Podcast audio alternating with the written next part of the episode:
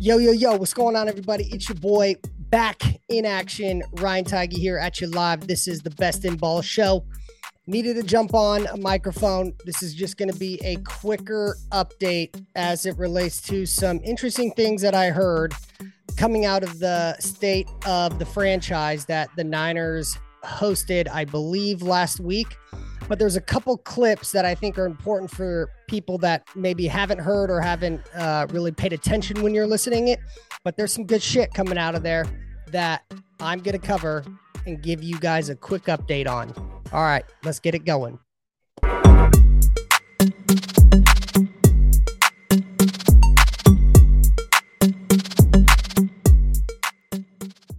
Okay, so as we look at some of these videos here, a couple things to think in mind. There's five clips, so there's not that many, um, but there's definitely some good intel, some good uh, understanding about you know how they're looking at the off season. And when I say they, the front office, even Jed York, the owner, was there. Uh, Shanahan, Lynch, of course, and then there was a couple players as well as uh, other staff members that you're going to hear from. But these are just some key takeaways that I took that I think everybody would be interested in. And I'll go ahead and play some of those. So, when we look at a couple of the videos, the first video we're going to take a look at is basically their assessment of play on both sides of the ball. John Lynch will be talking, and he basically is going through uh, the investments that they were willing to make uh, on their D line. 2019 is the bar that was kind of set. And he take there's some interesting things that that he says in terms of like there's a funny story at the end where he talks about how he has to go to Jed and ask for money to pay another big time player. Uh, Jed, to no surprise or very big surprise, uh, he was all good with it. He was ready to roll. And, you know, I think it's always good to get insight specifically from those in the front office John Lynch is a fucking stud, so he always speaks well in in front of mic, in front of people. Um, so take a look at this video, and uh, we'll talk about it after. We let $80 million walk out the door this year. 16 free agents, guys like McGlinchey and Jimmy Garoppolo, and uh, help me out, Danny Brunskill and Jimmy Ward's of the world, and and and you know you you keep going, but that's part of it, and that's why you constantly have to be developing talent but what, what Kyle and I really uh, talked about, and we talked to our staffs long and hard. You kind of do the review of the previous year and you look at it every way. Kyle does something that's tremendous. Our offensive coaches watch our defense, our defensive coaches watch our offense. They come back, they report. Our personnel is doing the same thing. And you try to get a grasp on where can we be better. And the thing we kept coming back to is on the defensive line, albeit the number one defense in football, played a really good defensive football. It was outstanding.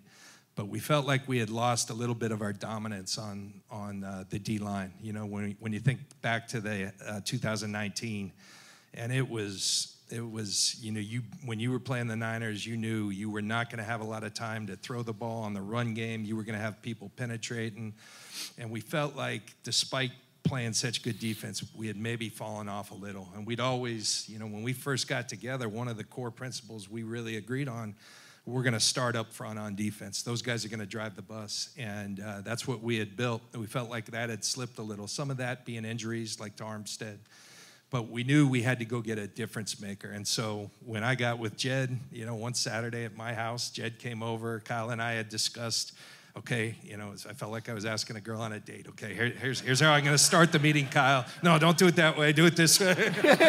um, and I was at basically going to Father Confession asking for money. And I said, Jed, like it'd be a shame with this team to, to sit on the sidelines. And Jed stopped me. He said, make sure it's a difference maker. And I said, okay well, we're on the same page because we got one for you. and that was Javon Hargrave. And uh, okay, so a couple noticeable uh, things that I caught and kind of took away from it.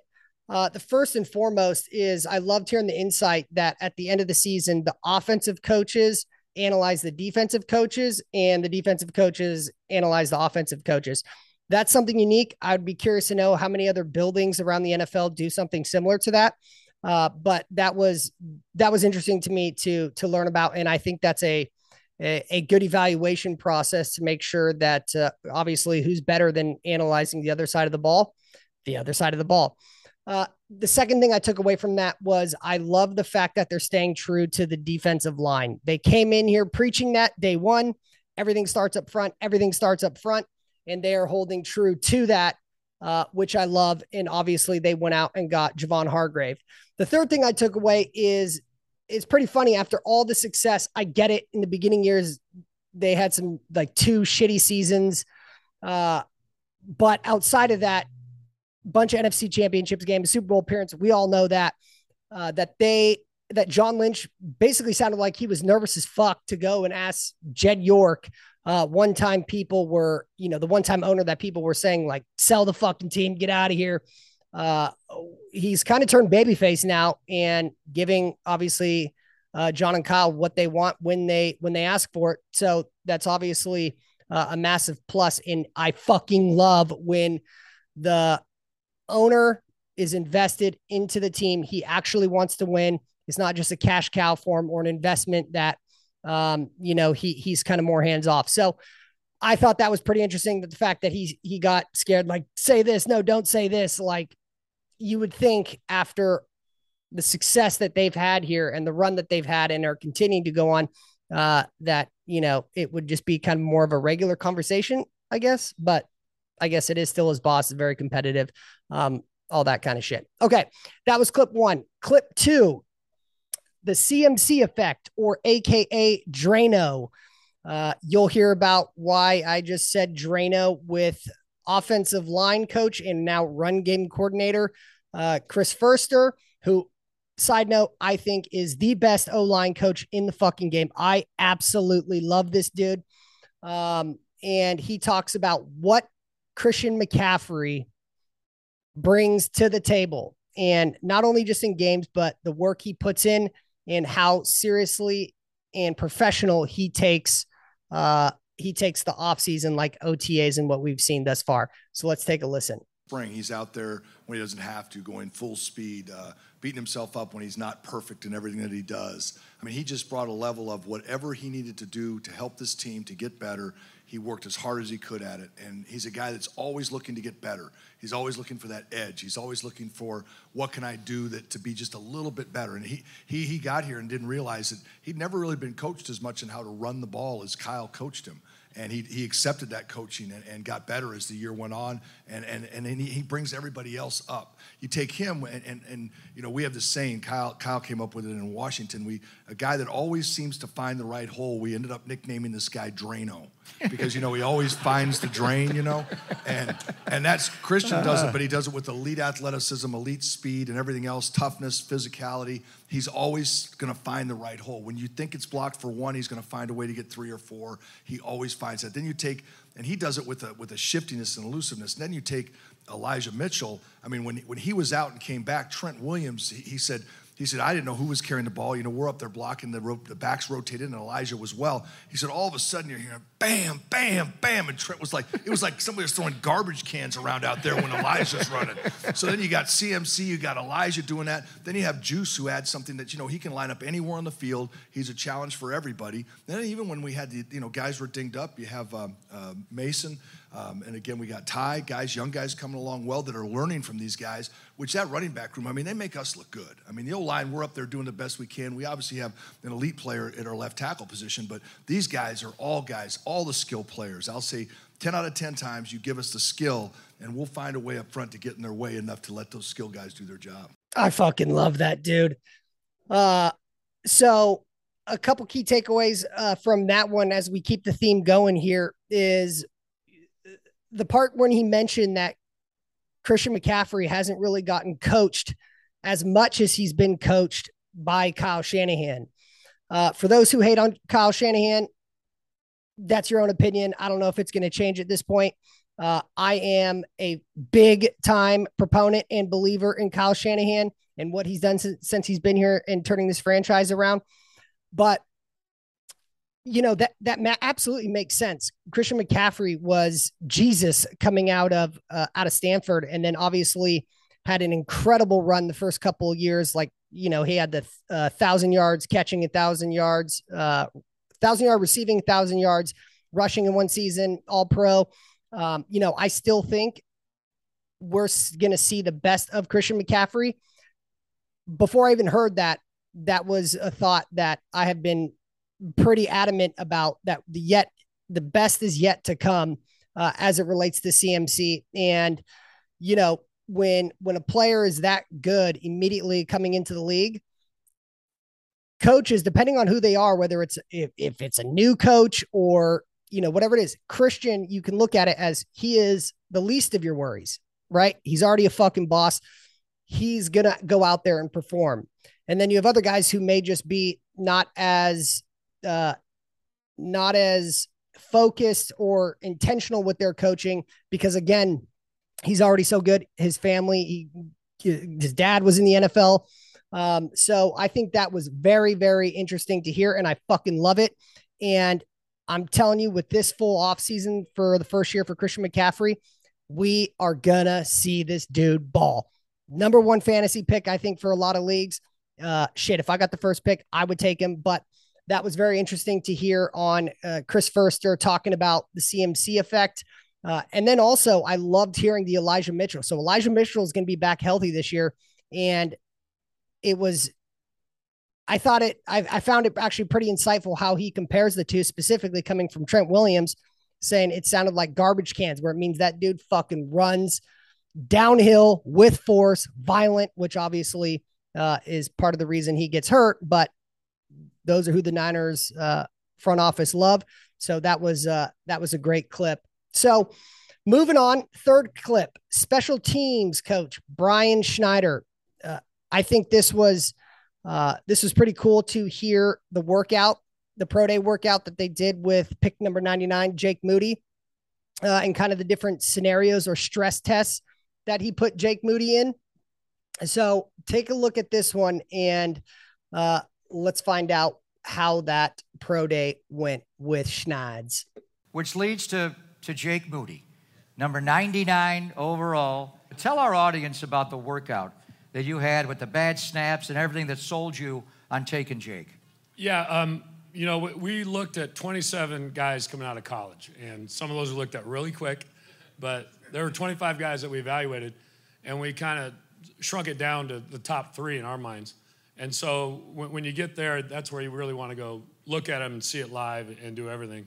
And so I, I went to see Jake, and uh, it, it, was cool. A lot, of, a lot of kickers, all kickers would like to kick off sticks. If you've seen a kicker just stick, hold the ball up there, he lines up, take his time, and uh, they all want to do it that way. So at his pro, pro day, where all the NFL goes there, he kicked off sticks and was 12 for 13, and I think he missed a 58 yarder. So that's that's what kind of talent he is when he can just line up there and kick. So I definitely wanted to see the whole operation. So the first task I do is I try to get him to get a long snapper. And conveniently, a lot of them over the years can't find one. But I don't care what the long snapper looks like. I just want to see how they react in, in, a, in a, as live as you can get, as close as you can get, and just see how they react to different things. So uh, he got two long snappers that were backups and his holder there. And so that was a workout. We went through it, and uh, it was great right off the bat balls are everywhere. There, there's no spirals. The, the holders all over the place. and, uh, you know, Jake's hitting a lot of them. He's making a lot, most of them, but they're not clean. So there's a lot of stuff going on. And the only thing I cared about was Jake and his, I, I didn't even care about the kick because that's on film. I get all that. I wanted to see his reaction to everything because it was frustrating for him. And then, uh, so then I'd take off the, the long snappers and he'd have to go just on sticks. And that kind of threw off his timing. So it was, it was great. I wish every workout I ever did, these elements. All right, Schneid's. Uh, he seems like a cool dude, guy you'd like to have a, a beer with or something. Uh, I don't know about y'all, but I I definitely don't know much about kickers, let alone really the kind of behind the scenes, uh, specifically for like special teams and shit.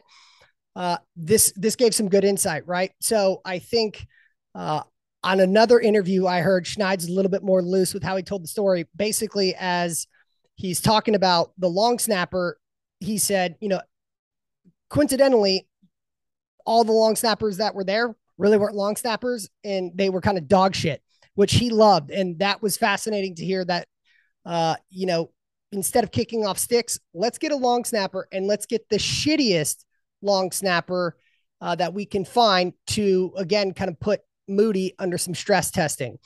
Uh, it sounds like, regardless of the uh, of the kicking situation that we had with Robbie Gould, it sounded like they were pretty determined to move forward with without Robbie this season, probably because of too much money. Um, and hearing that they, you know, they evaluated 21, threw out a bunch, uh, and really kind of drilled in on three. Jake Moody sounds like a fucking dog, dude. Uh, I'm excited. I'm excited to see what he does and how, uh, you know, he can he can pick up essentially where where Robbie Gould left off.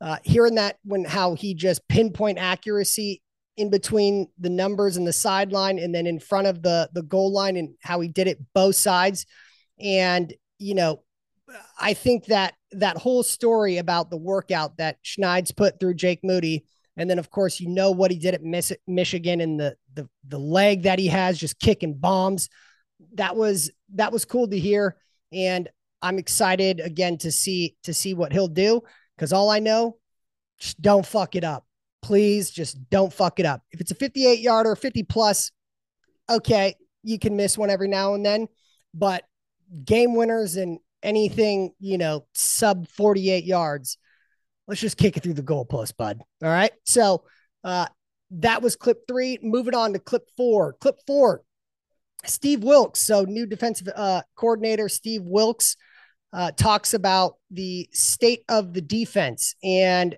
kind of what he has seen since first arriving here, which isn't that long ago, uh, talking about how the culture, culture, culture, culture. And after seeing OTAs, just a short amount of time that he's had with the defensive players, he gets it. He understands why we got a bunch of fucking dogs on that side of the ball. And let's listen to what he thinks uh, he's going to implement, as well as his thoughts based off his initial reaction around the fellas. you see from your defense? Well, everything we do starts up front. And um, to inherit a defense like this, uh, to me, is a blessing. You know, I've, I've had some opportunities to be a part of some great defenses over, over the years, but nothing like this. And when you talk about Bosa, you talk about Arik, you talk about Kinlaw, uh, you talk about Hargreaves, who we signed, uh, probably the best uh, defensive line in the National Football League you know, our linebacking corps. You, know, you, talk, you mentioned Fred, who's going to come up here. Uh, these guys, and just let me tell you something about the culture and how these guys work. Uh, I came in phase one, and I'm just blown away. I'm talking about blown away at the way these guys go about their craft. I mean, you would think it's the season the way these guys are working around here. Then we hit the field on phase two and you just see the intensity increase even more. Now we're in the OTAs. So again, you know, from afar, you see the great things happening here, but then now being here in person, it's like, okay, I get it. I get it. I get it too, Wilks. Uh, you know, I'd be I'd be really curious to find out. We never will, but how bought in he was to this defensive scheme before he came here. Obviously, uh, Shanahan and Lynch made that a prerequisite that we're not going to fuck around with our defense. Our defense was already number one last year. Uh, we've been on a roll on defense. We got a bunch of studs everywhere. We want to keep our scheme consistent. And, you know, he mimicked everything starts up front, everything starts up front. Although I know that Wilks has a DB background, which I think honestly is perfect. Uh, outside of Mooney, you know, we, well, and I guess our safeties, our team our team is just fucking loaded, dude. But I think it will help uh, tremendously bringing a focus onto the back end of the ball.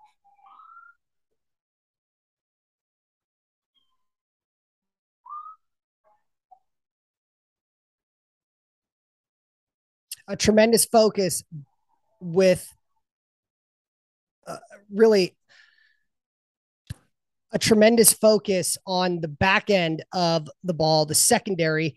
We still got young players there. Uh, obviously, we drafted J- uh, Ji'Ayir Brown, who's a young player. So I think that's that's huge because you know DeMeco Ryans was was linebackers. I'm pretty sure Saleh was linebackers as well too. Um, and we already have a stud defensive line coach who we all know about. Uh, but I think bringing a new perspective with an emphasis on the DBs good luck. Good luck uh, to the rest of the league. But talking about the culture and seeing how everyone just handles their business and the passion that they play with and the energy. The fact that he is saying that you would think it was the regular season, I'm telling you, this is the fucking year. And hearing that is just music to my ears. And he also seems like like a pretty legit dude. Uh, again, curious to find out how bought in he would be into our scheme, and he didn't really get to bring it on anybody's staff. But dude, you're getting handed the keys to a Ferrari. Just don't fucking crash it. Which I 100% with everything inside me uh, believe that he's going to elevate this defense. And one of the key kind of components I hear about him is he is aggressive with the linebackers we got, the D line, literally everybody. If we run some more blitzes, some more exotic packages, again, good luck. And the last clip, this clip really wasn't any for key takeaways. It was more just for uh, fun, but it's Chris Foerster again, my guy, offensive line run game coordinator, talking about the 49er faithful and how juiced he is uh, to be a part of it. And the fact that we have flipped our stadium when we weren't that good uh, to now becoming good and truly making Levi Stadium uh, a home field advantage when when we're playing there. And I guess uh, we'll take a look at that and play the clip.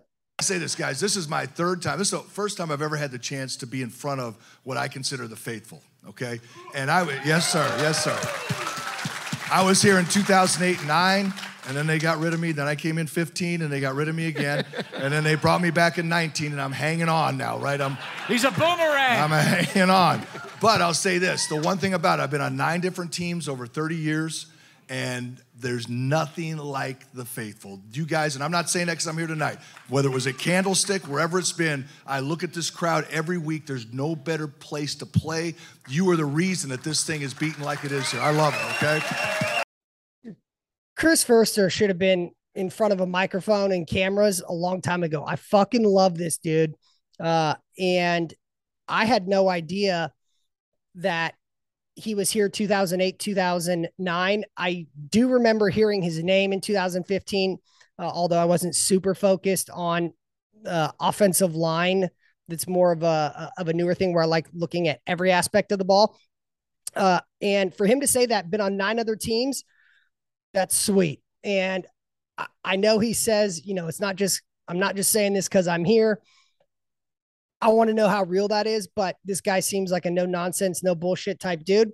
And that was that was fun as hell to to listen to. Niner fans, we out here, and I am excited to see training camp start and how the season's gonna go. Uh, I'm gonna do a, a later video before we kicks off the preseason as to why I personally, and I'm not one of these people that say it. I'm a realist, not necessarily an optimist about why I think this is the year the Niners can do it, can win it all. And I will break that down in detail. But all that being said, that's it, y'all. Tune in, subscribe, like all that shit that you guys hear from every other videos. I really appreciate it. Drop a comment in there. Love, uh, love kind of obviously conversing back and forth with uh, other fans or haters, whichever one you guys want to be. But uh, yeah, Pick it up, pick it up, pick it up, pick it up. You see the drippy, I'm fitted up. Hop in my car and the giddy up. Secure the bag, yeah, I get the bus. Pick it up, pick it up, pick it up. You see the drippy, I'm fitted up. Hop in my car and the giddy up. Secure the bag, yeah, I get the bus.